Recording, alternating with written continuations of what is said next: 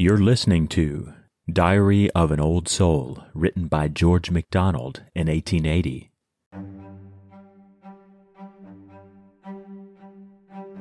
The worst part of an evil mood is this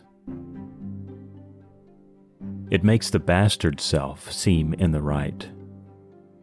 Self, self the end, the goal of human bliss.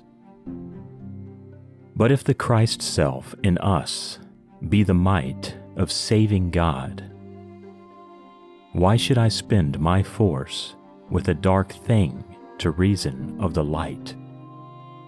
Not push it right aside and hold obedient course.